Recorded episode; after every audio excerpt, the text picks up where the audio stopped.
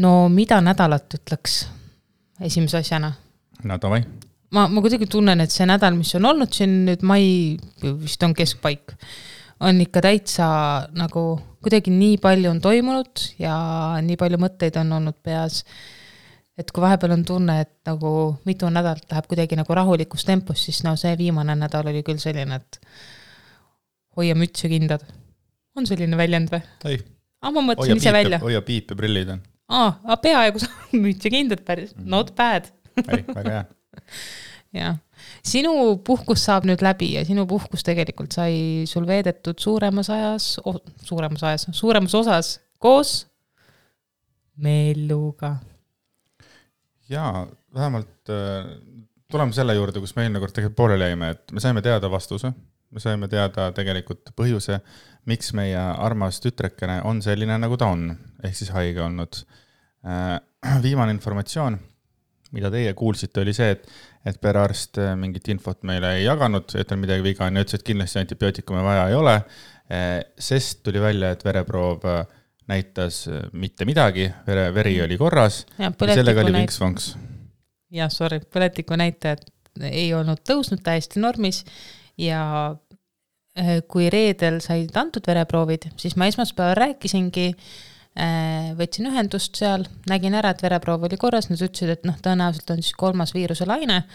esmaspäeva õhtul tõusis Meelul uuesti palavik, ma helistasin teisipäeva hommikul jälle sinna äh, pereõdedele siis ja küsisin, et ütlesin, et nii, et lapsel on kolmas kord juba selle kuue-seitsme nädala jooksul nüüd äh, kolmas palavikulaine, jätkuvalt rögiseb, jätkuvalt nohune, äh, nagu asi läheb hullemaks, et see ei ole okei okay. ja nemad ütlesid ikkagi, et nagu kuna põletikunäitajat ei ole, on ju, äh, siis tal ei ole midagi viga.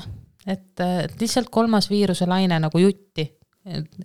ja minu süda ei andnud rahu ja siis võtsime ühendust tasulise nina-kõrva-kurgu arstiga. Sain kohe teisipäeva õhtuks aja. ja Lämme veel küsis ka mu käest, et kas me võtame, võta, et noh, vereproov oli nii ja naa, et äh, viiskümmend euri on ju, ma ütlesin muidugi, selles mõttes, et muidugi võtame.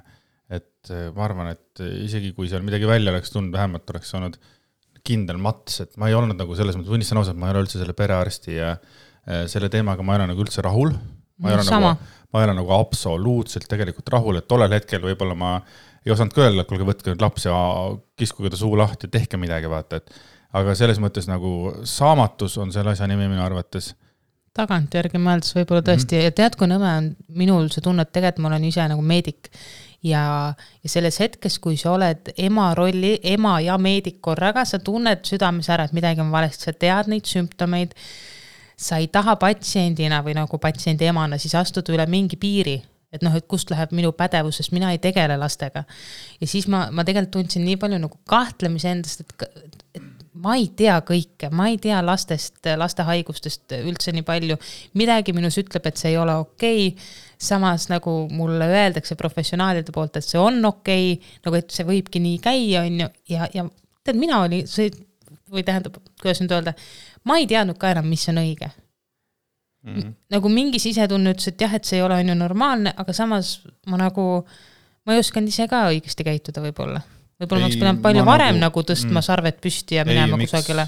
selles mõttes äh, nagu sa ütled ka, et äh, sina ei roni teise mängumaale, sina ei ole see vend, kes hakkab äh, ütlema, et jah, aga Google'is öeldakse, et noh, või noh, no mis, mis iganes. ma ei ole selline. just, et mina ka ei, ei hinda seda, kui minu töös hakatakse mind õpetama kõrvaliste isikute poolt, on ju.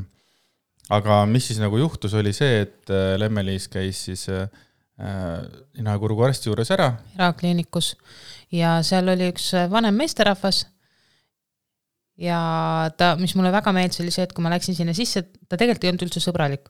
ta oli suht selline, mitte nagu pahas mõttes, aga ta oli nagu konkreetne mm. -hmm. Äh, ja mis mulle meeldis, oli see, et nii kui ta ütles, et meil on vaja ikkagi laps üle vaadata, on ju, mis ma saan täiesti aru, siis eh, mina sain nagu Mellu fikseerida ära nii, et ühe käega hoidsin tal kohe mõlemast käest kinni nagu ümbert kinni, teise käega hoidsin tal lauba pealt ehk siis peast kinni.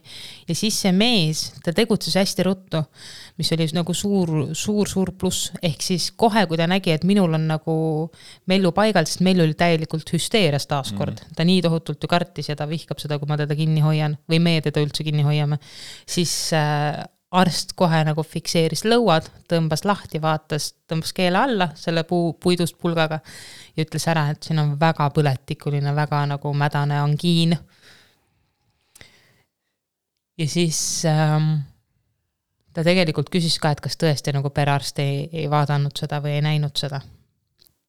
ja, ja noh, jah aga selle perearsti puhul oli, oli selles mõttes ikka huvitav situatsioon, et kui ta ikkagi see pereõde, see, kes hästi-hästi Melluga äh, suhtles, tema nagu sai selle suu lahti Mellul ja ta nägi sinna suhu.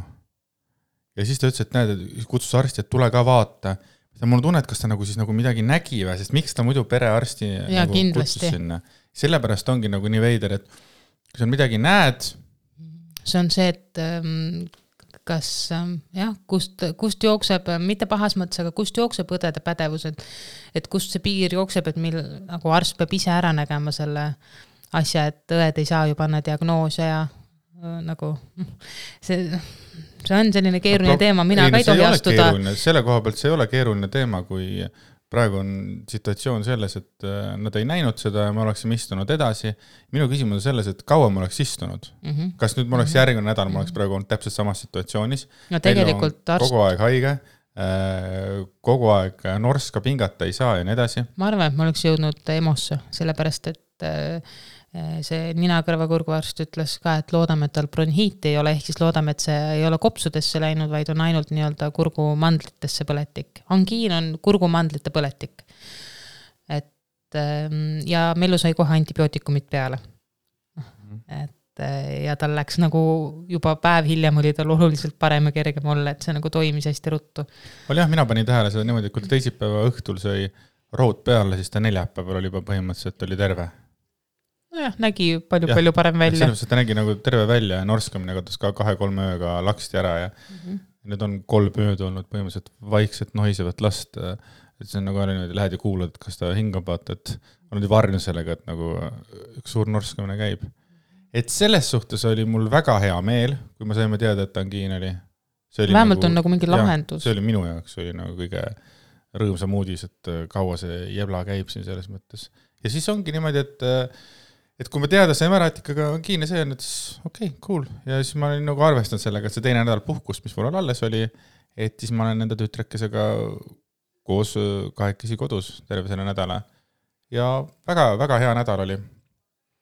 et nagu iga päeval läks see kuidagi see äh, chill imine järjest mõnusamaks ja, ja, ja kas sa tunned, et sa nagu said temaga mingi parema kontakti, sul on kogu aeg temaga olnud väga hea kontakt ja lähedane, aga kas sa tunned, et sa said nagu midagi, ma ei tea mm, -hmm see on, ma, ma näen seda, et mida rohkem ma temaga tegelen, seda rohkem me oleme nagu äh, match made in heaven selles mõttes. Mm.. et äh, seda küll, et, et noh, ükskõik kui äh, hea isa, ükskõik kui palju aega ma tegelikult oma tütrega koos ka ei veedaks, siis on ikkagi noh, mingi osa ajast ma ikkagi ei ole, ütleme siis kodus olles ma nagu võib-olla noh, ei, ei tegele või noh, ja kõik selline asi, et aga nüüd, kui olin temaga, siis jaa, muidugi. nii armas ja mulle väga meeldib see, et kui sa, sa oskad nagu võtta igast hetkest parima, et kui minul oli puhkus ja ma olin Melluga kodus, kui ta oli siin haige, on ju, siis minul jäi ikkagi lõpuks tunne nagu see, et noh, ma ei saanud välja puhata nii, nagu ma oleks tahtnud.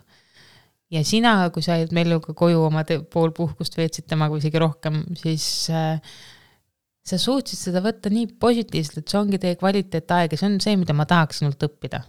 Mm.. mul on vaja seda õppida, et nagu, et see ongi see iga hetk on eriline temaga koos, et mitte võtta seda kui seda nagu raskust või oh, miks minu plaanid läksid pekki, nagu minul pigem tekkis, mul tekkis see veidikene selline nagu enesehaletsus.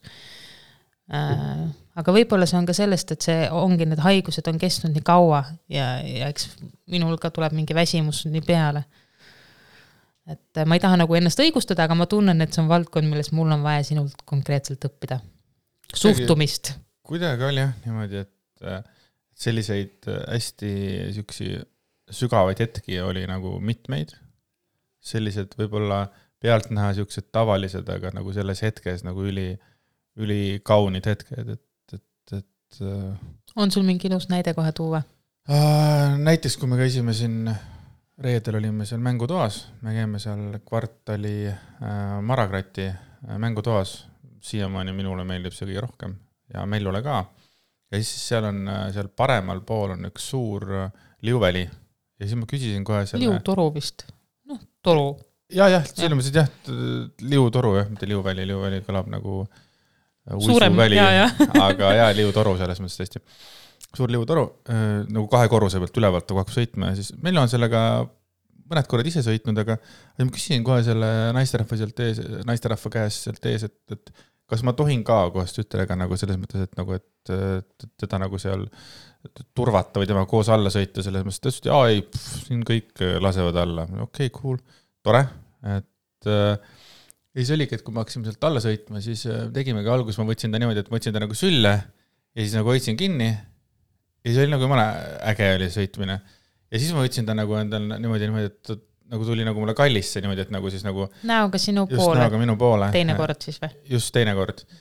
ja siis see oli selline nagu hästi mõnus äh, ja hästi-hästi armas äh, selline nagu, nagu kallis allasõitmine oli ja siis oli kolmas kord ja siis neljandal korral, enne kui me alla sõitsime, siis ta ütles, et äh, armastan sind.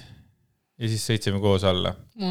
ja Mellu karjus vist kogu aeg vau, vau, vau, vau, vau, ja see ongi see, et, et, et miks see mulle nagu nii äh, kallis moment oli see, et, et, et, et ta ütleb armastan sind, armas sind, ütleb alati vastu.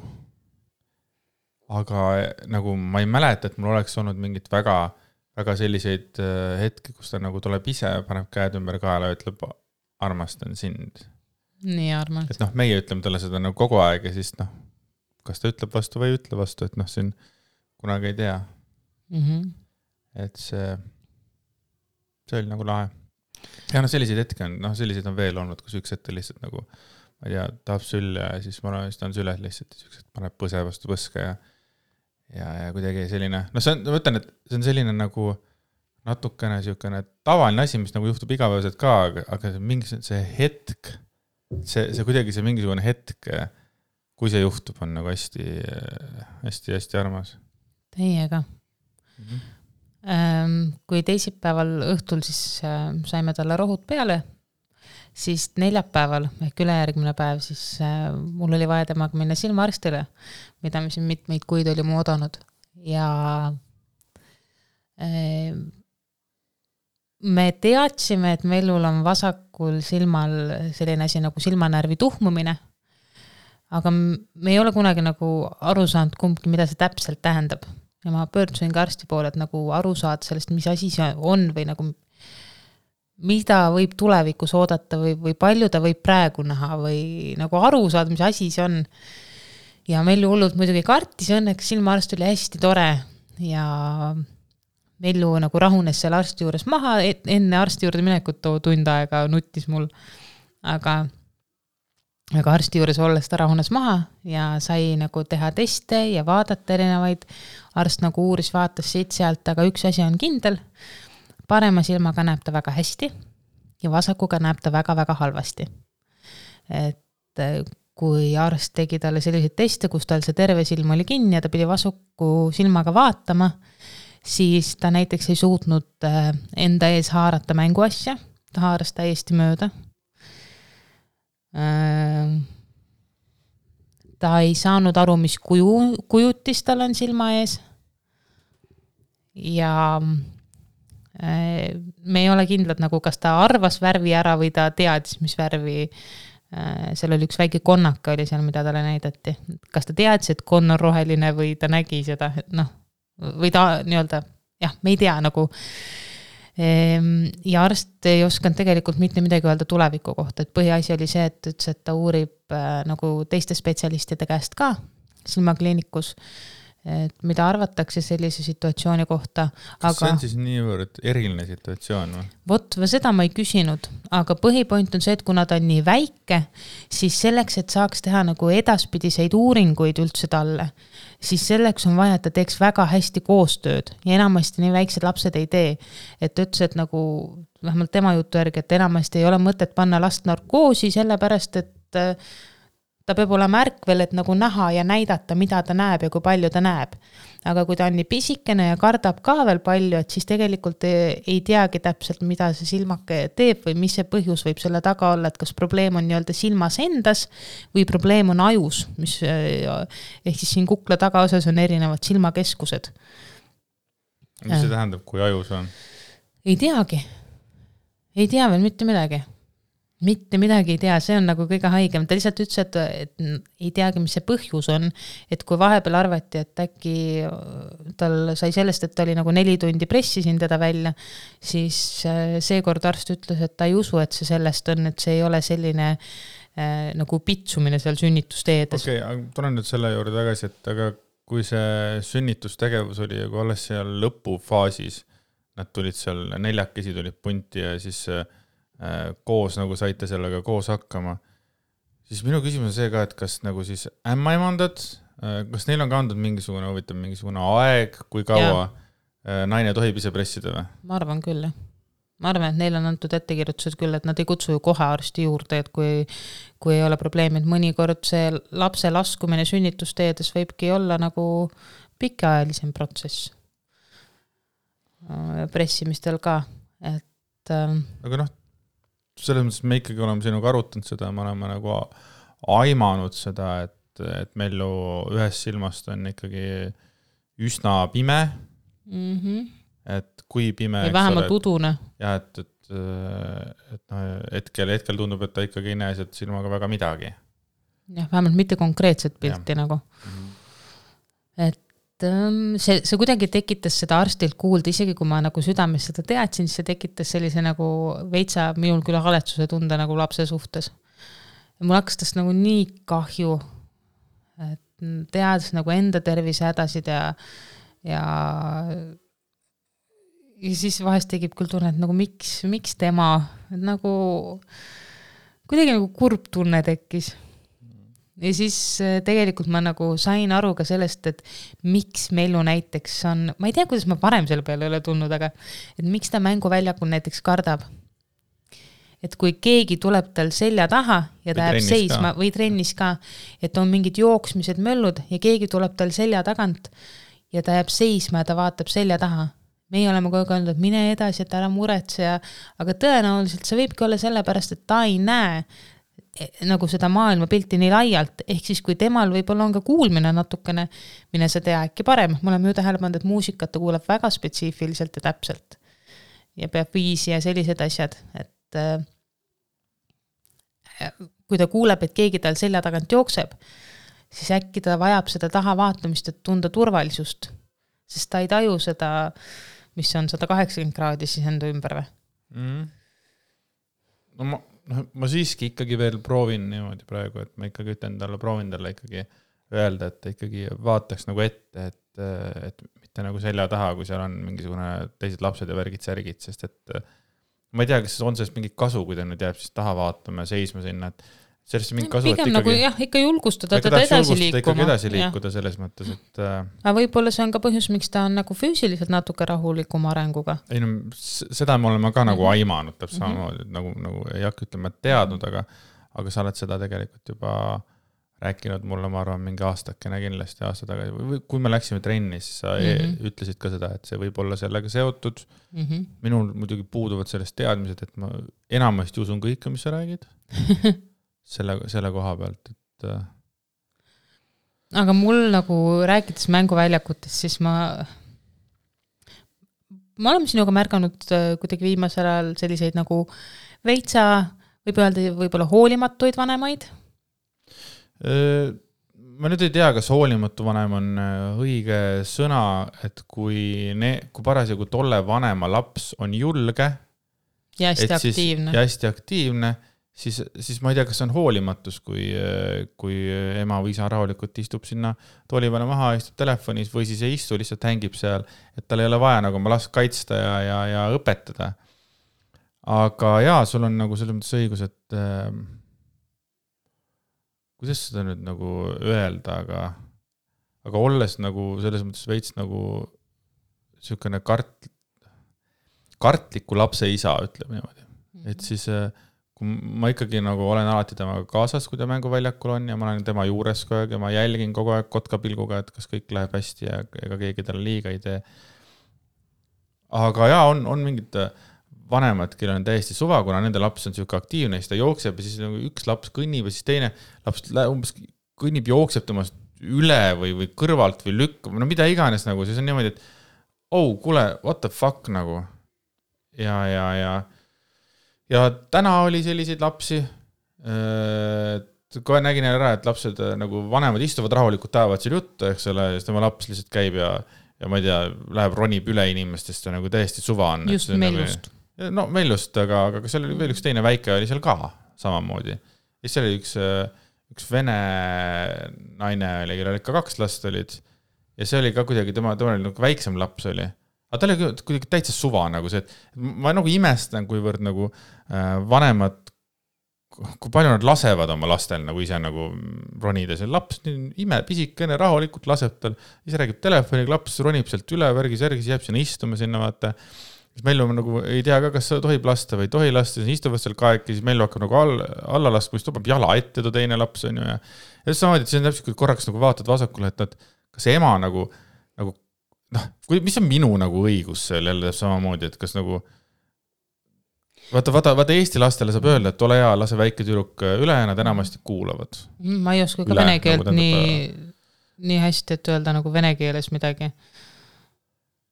ja, ja, ja siis on jälle see, et ja siis, kui me käisime sinuga eelmine nädal, käisime ka seal kesklinna mänguväljaku, siis seal oli nagu vapsee pöörased nagu kutid täiesti segased nagu jooksevad üle, roni, jooksevad üle sellest liu, liu, liu, liu, liuvälja või kuidas, liutorust, ei, see ei ole toru ähm. allalaskmisliu asjast. jah. jooksevad üle, lähevad pea ees, sõidavad alla, värgid, särgid onju. ronivad üles. kahe-kolme-neljased onju isad istuvad kõrvad kõrval, eks ole, ja siis nagu täiesti suva on, onju, ronivad üle, jooksevad tõesti nagu, nii närvi see ma, I know, ma ise, mina olen öelnud teistele lastele, et kuulge, palun oodake, palun laske ka, nagu. kui on Eesti laps, siis on seda nagu lihtsam jah, öelda. et palun lase nagu väike tüdruk või, või las ta ootab, minu point on lihtsalt see, et miks ma ütlesin ka see hoolimatus, on see, et võib-olla ähm, võiks vanemad selles osas natuke rohkem jälgida. me kunagi ei tea, mis tervisehädad võivad lastel olla, ongi, meie, Mellu näeb tegelikult kaugelt vaadates okei okay välja, ta ei näe välja, nagu tal oleks mingit tohutut probleemi, aga see silmaprobleem, mis tegelikult tema jaoks võib olla päris suur nagu ja meie jaoks ka äh, nagu selline äh, kas, ma ei taha öelda, see ei ole nagu probleem, probleem, see on lihtsalt selline asi, mis on teda teinud nagu rahulikuma arenguga. et äh, ka lapsevanemad võiksid mõelda selle peale, et isegi kui on nagu tundub okei okay laps, siis tal võib olla mingeid probleeme, et, et nagu sa õpetaksid oma last laskma teistel lastel ka rahulikult ronida ja, ja tagasihoidlikumatel lastel alla lasta ja ja mitte lihtsalt ronida üle teiste laste. nagu ma ei, ma ei tea, kas ma ütlesin seda nagu õigesti nüüd ja kindlasti on mõni vanem, kes ütleb, jaa, aga elu ongi võitlus ja tulebki igal mänguväljakutel blablabla bla, bla, jah, ongi. aga see, seal on kuskil on mingisugune vahe, kui vanemad on kaasas, eks ole, kui sa näed, kaheaastased, mingi kuueaastased jooksevad ja üle, et siis ikkagi nagu jälgige seda, et see on, see on, see on nii fucking nõme, et minu arvates nagu okei okay,, ma saan aru, et, et inimesed väiksed lapsed ka panevad mingeid oma asju paika seal ja värgid, kes on kunn ja kes ei ole, onju. aga see võiks nagu tekkida nagu kuskil, ma ei tea, lasteaias või koolis mingi oma klass, noh kuidagi nagu oma vanustega, mitte see, et mingisugused äh, mingid lapsed siis on nagu siis tõesti, kurat, tule jõuame ikkagi tagasi algusesse, võib-olla see on õigus, võib-olla tõesti see hoolimatu on õige sõna. et nagu, nagu vanemad kuidagi ei, ei, ei nad isegi nagu ei proovi suunata oma lapsi sellele, et täpselt. teised lapsed on ka kuskil olemas. kas see ongi siis see mentaliteet, et eh, elus jõuab kaugele see, kes jookseb üle või mm? -hmm. nagu kas see on, kas, kas see on nagu see või, või miks see on selline, miks vanemad selles mõttes ei jälgi oma lapsi? või ei suuna, sa ütlesid väga õigesti, see suunamine, et teistega arvestamine, et mm -hmm. väga okei okay on panna hullu ja aktiivsetel lastel tulebki lasta ennast välja elada, aga seda tuleb ka teha suunamisega just selle tõttu, et me ei tea, mis probleemid võivad olla teistel väikestel ka autistlikud lapsed tahavad käia mänguväljakutel ja seal võivad need tohutud helid ja lärmid ja möllud ja asjad olla ka nende jaoks nagu näiteks väga raskesti on ju vastuvõetavad. et nagu natuke selline arvestatavamat keskkonda luua lihtsalt mm.. ega see ei ole halb, kui laps hüppab ja ronib ja möllab. see on väga äge. jah aga, aga, aga see ongi just see, et minu arust lapsele tuleb õpetada jah, ja laps ei oska ise. ja lapsel on vaja õpetada ikkagi seda teistega arvestamist, et see on küll mingi sihuke imelik asi, mida ma nagu ei näe. me ei ole kuidagi palju. näinud ja väga palju viimasel ajal. kuidagi mingisugune, ma ei tea, ja see on ka täiesti okei, et lapsevanemad tahavad istuda ja lasta lastel ise nagu on ju toimetada, aga kui nad näevad, et seal on nagu nõrgemaid või väiksemaid, siis tuleb suunata. ma arvan, mul, mul lihtsalt endal on vaata see, et ikkagi, ikkagi mingisugused mäle, mälestused ja mingid asjad, et kus nagu ma, ma nagu elu sees ei tahaks, et meil oleks vaja nagu võidelda enda eksistentsi eest. ma tean, et ma, ma tean, et see on nagu paratamatus, mm. -hmm. aga kas kaheaastane nagu, kas kaheaastaselt on nagu see aeg, kus juba on vaja hakata võitlema enda eksistentsi eest või? jah, mingite suuremate mingi, ma ei tea kellega. sa, see, see, see ajab mind nagu närvi nagu. ma mõistan sind täielikult. Ja noh, tulles tagasi selle hoiusituatsiooni juurde ka, et nad, et noh, meie saime aru, et, et meil on vaja ka Meilule selgitada, eks ole, seda, et noh, mingisugust mänguasjade jagamist on ju, aga Mellu ei võta kellegilt midagi ära, ta lihtsalt hoiab enda oma mm. -hmm. noh, see, see on nagu see, see vahe, kus ma nagu tunnen seda, sest nagu see, kuidas me selgitanud oleme, kuidas tuleb nagu noh, kus ei tohi nagu tuleb teistega arvestada ja, ja kõik tänan, palun ette-taha, eks ole, kõik see, see on nagu mingi normaalne osa, aga mm, -hmm. aga, aga tundub, et mitte kõigil. jah, kindlasti mitte kõigil.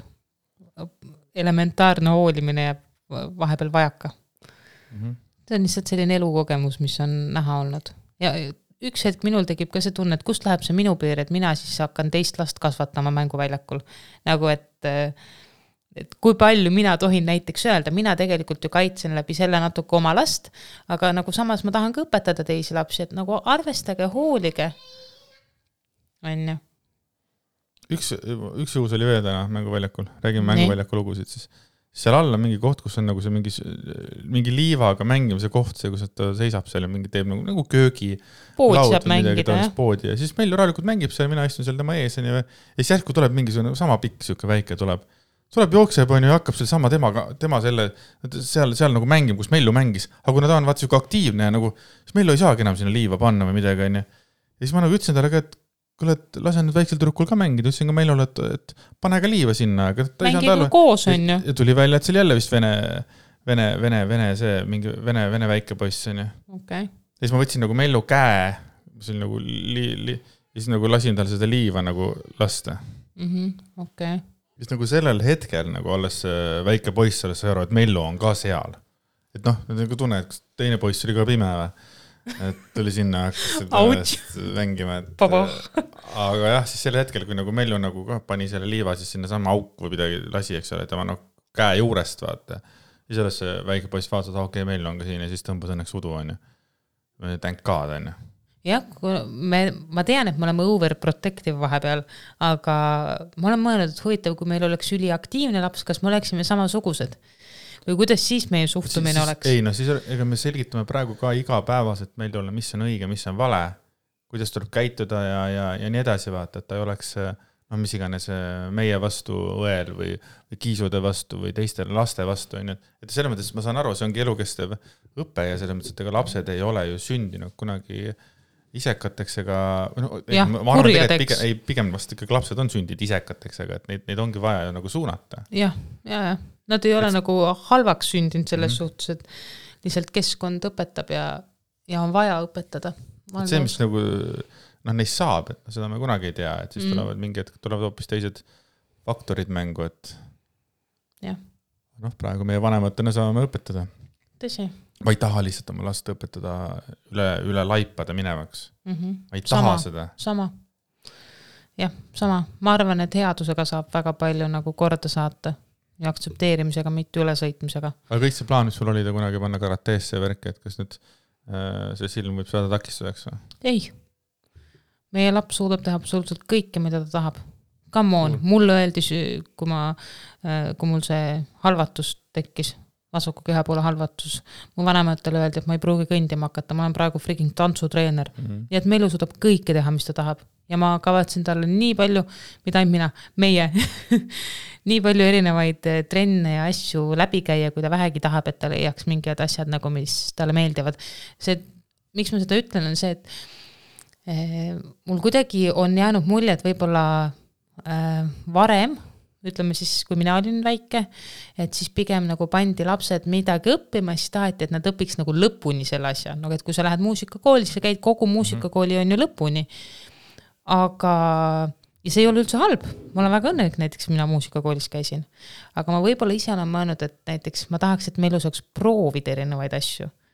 et mul oleks väga hea meel, kui ta õpiks mingit pilli, aga et kui ta näiteks, kui ma näen, et tal ei ole näiteks annet selle peale üldse või talle üldse ei meeldi, siis ma võib-olla laseks tal midagi uut proovida mm. -hmm. nüüd on jälle küsimus see, et meie värsked lapsevanemad, et kus on see piir, kui kaua tuleb last kuskil kinni hoida, et nagu, et, et ta ei hakkaks niimoodi nagu tilbendama, et no, ma, täna ma tahan minna sinna, täna ma tahan seda teha. aga ma arvan, et meil on selles suhtes väga vahva algus tehtud, et meil ju käib võimlemas ja kindlasti on mingi nagu a la hobi või valdkond, mida ma tahaks, et ta teekski pikemalt või nagu innustaks teda, aga ma tahaks nagu proovida olla lapse jaoks olemas, et näha, milles ta on ka nagu hea. et nagu arendada seda, mis talle võiks sobida mm. -hmm mis talle võiks rõõmu tuua ja sobida, et mitte nagu, ma tean, ega mina mäletan ka, et ma tahtsin ju muusikakooli pooleli jätta mingi hetk. Mm, ja siis äh, ema julgustas mind, ütles, et, et usalda mind, et praegu sa tahad pooleli jätta, aga sa tänad mind nagu kunagi, kui sa oled selle ära lõpetanud ja, ja tegelikult ma olen tohutult tänulik, et ma sain ära lõpetada. ma lihtsalt vahetasin eriala, sest minule ei sobinud see klaveri eriala ja ema nagu aitas sellega, mind viidi äh, lastemuusikakooli, mis oli natuke lihtsama õppega, sest mul ei olnud sellist nagu muusikalist kuulmist, aga ma sain kõik ained läbitud natuke äh, lihtsustatud äh, õppekavaga lihtsalt. ja ma sain lõpetada laulu erialal ja ma, ma olen väga tänulik selle eest. lihtsalt selline väike mõttekoht, et ma ei pidanud äh, et nagu ema kuulas, et minu nagu muret, aga andis mulle ikkagi võimaluse selle tee läbi käia. jah, mina ei mäleta, et ma oleks käinud treenides üldse mm.. ma tean, mul tuleb meelde, et mingi Veeriku koolis oli mingi karate oli ka, aga siis ma olin juba mingisugune kolmteist ja ma arvan. aga hobiringid? ta kestiski mingi kuu aega äkki või? hobiringid või? ma ei tea, äkki mu vanemad mäletavad seda rohkem, aga mina ei mäleta, et ma oleks käinud kuskil ja okay. kui mu, ma tean, et kindlasti mu ema kuulab, et, et, et ta võib, nüüd räägid vaata läbi raadio mm -hmm. emaga, aga et selles mõttes, et eh, jaa, võib mulle meelde tuletada selles mõttes küll, jah. ma tõesti ei mäleta nagu, ma oleks üldse kuskil trennis käinud. põnev, väga põnev uh. -huh. minul, kui mina käisin põhikoolis, siis meil ikka nagu enamus klassist käis nagu pärast kooli veel kusagil, et see oli nagu hästi normaalne, kes käis kunstikoolis, kes käis tantsimas, kes käis muusikakoolis, noh, et äh, igalühel oli mingi nagu hobi juures. Ma üritan nagu mõelda, aga minu hobi oli see minu muusika, mida ma kodus ise? kuulasin ja, ja mm -hmm. mis iganes asja sellega. rohkem ma ei mäleta. aga lähme natukene teistsugustel teemadel edasi Eh, ma vist olen rääkinud viimastes saadetes, et ma olen ühe uue raamatu peal või raamatuseeria peal, mida mm. ma tohutult hetkel fännan, ma pole ammu nagu lugenud niimoodi, see on, esimene raamat oli After ja ma loengi inglise keeles. Ja ma olen avastanud, kuidas see raamat on äratanud minus ülesse mingisuguse, ma üritan nüüd sõna leida, ma arvan, et hea sõna selleks on seksuaalenergia ehm,. täiega, täiega hästi mõjub, kui on mingi selline raamat, mis, mis on tohutult põnev, seal on draamat, seal on põhi, põhipoint on ikkagi suhted ja noorte inimeste armastuslugu ja ma saan nii palju paralleele tuua mingites nagu selle raamatu situatsioonides sinu ja minuga. mul on tunne, et see ongi üks nagu suur-suur võlu selles raamatus, ma, mul tulevad meelde meie mingisugused äh, noorusajad tahaks öelda aga noh, see, kui me tuttavaks saime ja mis probleemid meil olid ja, ja mingid nagu, see ei ole nagu üldse meielik, see raamat, aga samas selles on nii palju asju, milles ma saan tuua paralleele. ja samas siis mingites hetkedes tekivad nagu sellised mõtted nagu fantaasiad hakkavad tööle ja siis see raamat aitab kaasa mõelda tuleviku peale, et okei okay,, et, et kuidas, kuidas mina mingites situatsioonides käituks. Või, või milline sina oled olnud või palju sa oled muutunud ja mina olen muutunud ja kõik sellised teemad nagu see on hästi-hästi põnev ja päriselt see too jube hästi mõjub äh,. libidole siis on äkki kõige õigem öelda isegi. väga hästi mõjub libidole, kohe nagu, kohe on jälle tahet tead rohkem olla aktiivne mm.. kas see on nagu mingi Fifty Shades of Grey eh, kind of asi või? palju parem. Parem või? Ma saan aru, et too raamatus kogu maailma naised eh, enamasti vist pöördesse. minu arust Fifty Shades oli rohkem selline nagu mitte sadomaso, aga nagu rough ja, ja mingid piitsad ja värgid. aga mina ei saa sellest aru, kuna ma, vaata, ei ole selliseid raamatuid lugenud. ma ei saa aru, mida sa kirjutad sellest viiesaja lehe kaup, viiesada, viissada lehekülge. kui palju saab nagu kirjutada draamat, ja draamat. järjest, ei no draama draamaks on ju, aga nagu. Seks ka? jah. Aga tead, kui äge see on, vaata, kui sa vaatad äh, seriaale või filme mm. -hmm. siis sa nagu koged seda a la esimesed suudlused ja asjad mm, -hmm. romantika, see on nagu, ma ei tea, teatud sekundid, minutid, aga raamatus see kestab ja kestab, sa loed lehekülje kaupa, iga puudutus, iga nagu detail on lahti kirjeldatud. Jube tore ja see kestab palju kauem, et see, see, sellised raamatud tekitavad ka nagu mingid liblikad kõhus tunde, aga see on teistsugune liblikad kõhus kui see nagu, mis päriselt on olnud et see on selline Right. nagu just, ma arvan, et see ongi see võlu, et see kestab kauem, sa oled nagu selles hetkes, sa loed, sa ei suuda seda maha panna. sinust on saanud meeleheitel koduperenaine või? ei, kes otsib äh, äh, sellist asja raamatutest. ei, ma ei otsinud seda. ei, see on just ligipääsu, ma otsin. Ligipääsu sulle aga, aga ma ei arvanud, ma, ma nagu ei osanud seda oodata, üks äh, väga armas inimene soovitas mulle seda raamatut lugeda, sest me kuidagi hakkasime rääkima, mis raamatud meile meeldivad ja mis filmid ja siis äh, ta soovitas mulle seda lugeda. ja ma olen tõesti hooked, ma pole ammu olnud hooked mingist seeriast. ja väga tore on ka see, et sellel raamatul on filmid olemas. ja ma kõigepealt vaatasin filmid ära äh, olid toredad, aga ei olnud mingit nagu vau-vau-vau efekti. aga siis ma hakkasin raamatuid lugema ja pärast raamatute lugemist, kui ma olen iga raamatu ära lugenud, ma olen uuesti vaadanud filmi ja nüüd nendel filmidel on hoopis teine tähendus. sest, sest äh, raamatut, vaata sa raamatutesse saad natuke rohkem. ega filmi ei saa kõike panna, noh, raamatute seest ehk siis ei, mulle väga meeldib, mulle väga-väga-väga meeldib, ma lihtsalt ei osanud oodata, et mingisugune selline tiinekate love story, selline. seal ei ole, vaata, sa küsisid enne Fifty, kas see on nagu Fifty Shades äh,. ei ole, sellepärast et esiteks see on nagu minu jaoks see ongi rohkem nagu, nagu mitte päris pubekat, aga nagu noorte täiskasvanute raamat, ilma et ja seal ei ole vajadust nagu selleks äh, mm, pain and pleasure kinda seksiks, vaid see, see raamat räägib siis päriselt nagu see õrnused ja need, kui palju erinevaid vahekordseid on võimalik nagu päriselt teha, et ongi perioodid, kus sul on vaja õrnust, on perioodid, kus sa vajad midagi äh, natukene äh, ekstreemsemat, on perioodid, kus sa tahad, ma ei tea, mängid a la peeglite ja poolavalike kohtade või avalike kohtadega ja mingid sellised asjad, et et see on väga lahe ja, ja ma ütlesin sulle mingi paar päeva tagasi, et see raamat on, mis nagu selle teeb veel eriliseks, on see, et ma nagu samastun selle nagu tüdruku karakteriga selles osas, et väga paljud asjad, mida tema kogeb esimest korda, nagu kogesin ka mina sinuga esimest korda. et vahepeal see nagu äh, see järsku tuleb mulle meelde, et tegelikult sina oled olnud mul kõiges esimene. täiesti haige mõelda, et kahe, kui ma olin kakskümmend neli, kakskümmend kolm, kakskümmend neli, kakskümmend kolm, kakskümmend kolm, kui me tuttavaks saime. ja me olime nagu just tutvunud, ma arvan, mõned päevad äkki, ja sa kutsusid mind enda juurde külla ja sa lihtsalt ütlesid mulle sellesama diivani peal, mis meil on nüüd kodus, meie praeguses kodus.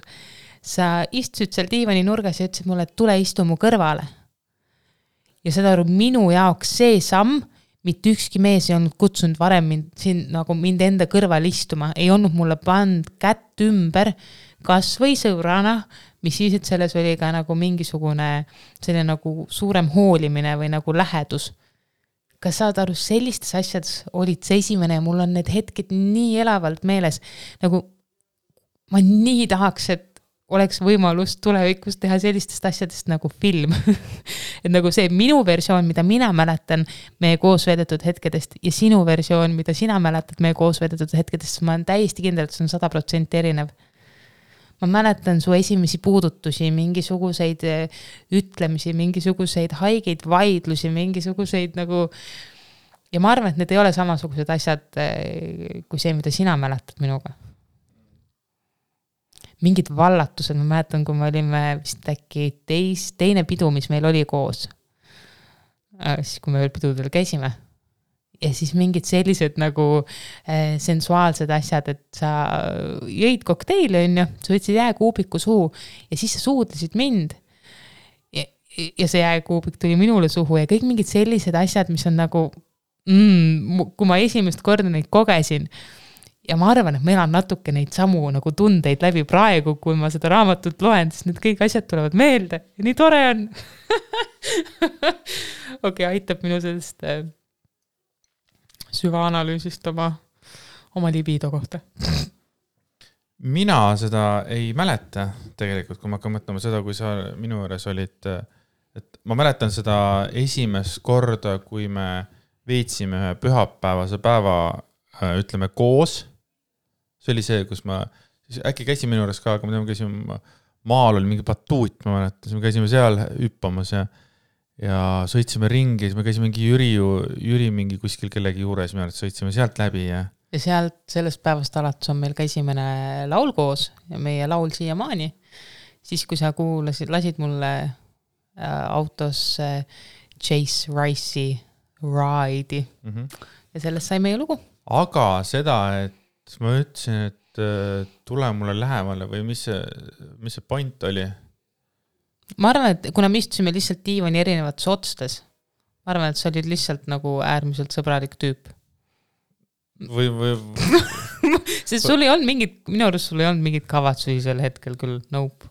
ma muidugi, ma ei tea, sinu pähe. kõlab jah veidralt, et kuule, tule istu, tule istu mu, tule istu onu kõrvale. jah, aga sa võtsid mul nagu, sa võtsid mu kaisu. aga kas me vaatasime midagi või? ei ajasime juttu lihtsalt? jah, ajasime juttu. Davai. Ei, telekas ei käinud, sa nagu pigem tutvustasid mulle oma kodu ja kassut. jaa, võib-olla tõesti, ma lihtsalt äh... ei, see tundub ikka kahtlane. ei, come on, sul oli tol perioodil, sa olid väga nagu, sa olid ju just lahutanud nagu kuid tagasi ja, ja sa nagu olid väga sõbralik naisterahvastega üldse. aa, ei seda küll jah, olin. jah, et ma arvan, et äh, see tuli juba sellest. äkki sa tahtsid lihtsalt kedagi kaisutada, noh. True mul ei ole midagi selle vastu aga ma usun, et ikkagi mingid asjad meil ikkagi on samasugused mälestused ja, ja lihtsalt jah, ongi nii, et vot see on, vaata kui, kui oli mingi selline Fifty Shades of Grey ja siis oli see mingi Grey, kuidas Grey seda asja nägi, vaata, tuli ka mingi hiljem see raamat, siis ma mõtlesin, et eh, kes viitsib seda lugeda. huvitav, kas seda loeti või? sina vist ma... enam ei viitsinud, onju? tead, mina ei olnud, ei, kui ma lugesin Fifty Shades, siis ta nagu oli, jaa, ta oli tore, aga mul ei olnud nagu vau-efekti sellega mingil põhjusel. äkki see tuli valel ajal minu juurde kuna see tuli? enne mind või? ma ei mäleta, appikene, ma ei mäleta. ma arvan küll, kindlasti oli enne see mind. aga võib-olla selline nagu a la need käerauad ja mingid sellised mänguasjad, see äh, valuteema ei ole nagu väga olnud minu teema lihtsalt. ega ma mõtlen nüüd, mis võiks olla veel, ei, me, tegelikult me ikka pidevalt leiame mingid lood, kus nagu, nagu siin üle-eelmine saade, kui me teada saime, vaata. kuidas sa ei julgenud raamatutki lugeda, vaata Come on! Äh, et selliseid äh,, issand, me rääkisime veel, meeldib see, selles mõttes, et äh, kui äh,, kui sina oled hoidnud mingeid asju tagasi, mida sa ei taha öelda, siis äh, nüüd mina olen viimased paar, paari-kolme päeva jooksul olen öelnud mõnda asja, mida ma tahaksin äh,, et sa teeksid teistmoodi mm,. sellised nagu väiksed asjad, mis nagu samamoodi äh, nagu sinu jutuga oli see, et noh, ega sa mu elu ei sega kuidagi vaata, aga siis nüüd no toome näite näiteks, et, et kui sina teed kohvi, siis sa alati teed kohvi ära. ja siis sa nagu, sa ei pane peale nagu piima ja ei sega seda ära. et sa teed selle kohvi ära siis see kohvi seal lihtsalt midagi teeb, see kohvi ja siis sa mõne aja pärast, viiekümne minuti pärast paned selle piima peale aga mina nagu alati teen endale kohvi valmis ja siis hakkan nagu noh, et saaks nagu kiiremini kohvi jooma hakata. ja siis ma nagu mainisin sulle seda, et, et tegelikult äh, ma tahaksin niimoodi. aga sa vist ei osanud seda päris vastu võtta mm. -hmm. nii. mida sina siis tundsid sel hetkel, kui ma seda ütlesin? midagi. mitte midagi? midagi ei no vaata, kui sa niimoodi üksikult mingeid asju ütled, siis on nagu okei okay et ikka harjumused muutuvad või soovid muutuvad, ma ei teadnud, et sul sellega nagu mingeid probleeme oleks Näed. varasematel aastatel ma ka ei teadnud. jaa, aga minul ei olnudki probleemi, minu jaoks oli see, see, et, et sa jälle me jõuame sinna, see, vaata, ma tulin sinu juurde elama tol korral. ja see, et sulle meeldis raamatuid lugeda teatud viisil, ma tahtsin sulle meeldida, minu jaoks ei olnud probleem see, et sinul on mingid kindlad harjumused. minu jaoks nagu see oli kuidagi loomulik osa, ma tulen sinu keskkonda. ja nüüd sa ei taha enam mulle meeldida või? tahan küll aga see, kui sa ütled mingi üksikult asjalt nagu, et aa, et tee, tee kohvi hoopis nii või naa, davai, pole probleemi. aga kui sul tuli neid mingi paari päeva jooksul mingi kolm-neli sellist asja tuli, et kuule, ma tegelikult tahaks, et sa teeksid hoopis nii asju mm, -hmm. siis mul tekkis küll see tunne nagu mingi viimase korraga, et, et nagu tegelikult või, et nagu mis juhtunud on või nagu mis toimub? mul on tunne, et me oleme sinuga natuke rollid vahetanud ära. pigem nagu toimub see, et, et noh, ma nagu olen ka nagu mingid asjad, et noh, tegelikult ei sega mind, aga siis nagu peale seda, kui me käisime nagu äh, baariteraapias ja ikkagi nagu see, et nagu teada anda, mida me tegelikult vajaksime või tahaksime mm, -hmm. siis ma olen nüüd nagu rohkem nagu teadlikult selles mõttes suud lahti teinud, et tegelikult mulle meeldiks nii mm. -hmm. et see on täpselt sama, samasugune nagu see, et, et kui sa nagu noh kui sul see vastukarv on, sa ei taha mulle kallata seda piima, vaata sinna kohvi peale kohe, et selles mõttes, et sellest ei teki mingit probleemi. aga ma lihtsalt annan sulle teada, sest et mina tahaks, et meie suhe oleks selline, et me anname teada enda vajadustest või soovidest ja vähemalt teine siis acknowledge ib seda ära, et ahah, niisugune asi on nagu olemas, vaata mm. -hmm. ja siis nagu, no siis vaatab, mis selle infoga peale hakkab, vaata. ma arvan, et selles oligi see, et mingi paari päeva jooksul tuli järsku nii palju asju ja siis, kui sa viimase asja ütlesid, siis mul lihtsalt korra tõmbas nagu ploki, et okei okay,, et nagu nojah, fine, aga ma sain sellest plokist nii ruttu üle. ma nagu korra ärritusin ja, et nagu palju neid asju nüüd tuleb järsku, mida kõike tuleb teistmoodi teha. et äh, võib-olla mingi ego sai ka riivata selles hetkes, aga ma sain sellest ruttu üle. nagu sekunditega ruttu üle mm.. aga no kuna sa loed mind nii hästi, siis nagu sa nägid kohe ära, et see häiris mind, et sa nagu neid asju, seda viimast mingit asja ütlesid a la, et keera piimapakk teistpidi, kui sa paned külmkappi või mingid sellised asjad. ja see tundub nii nagu praegu rääkides, ma tunnistan, et see tundub natuke naljakas isegi sellest rääkida.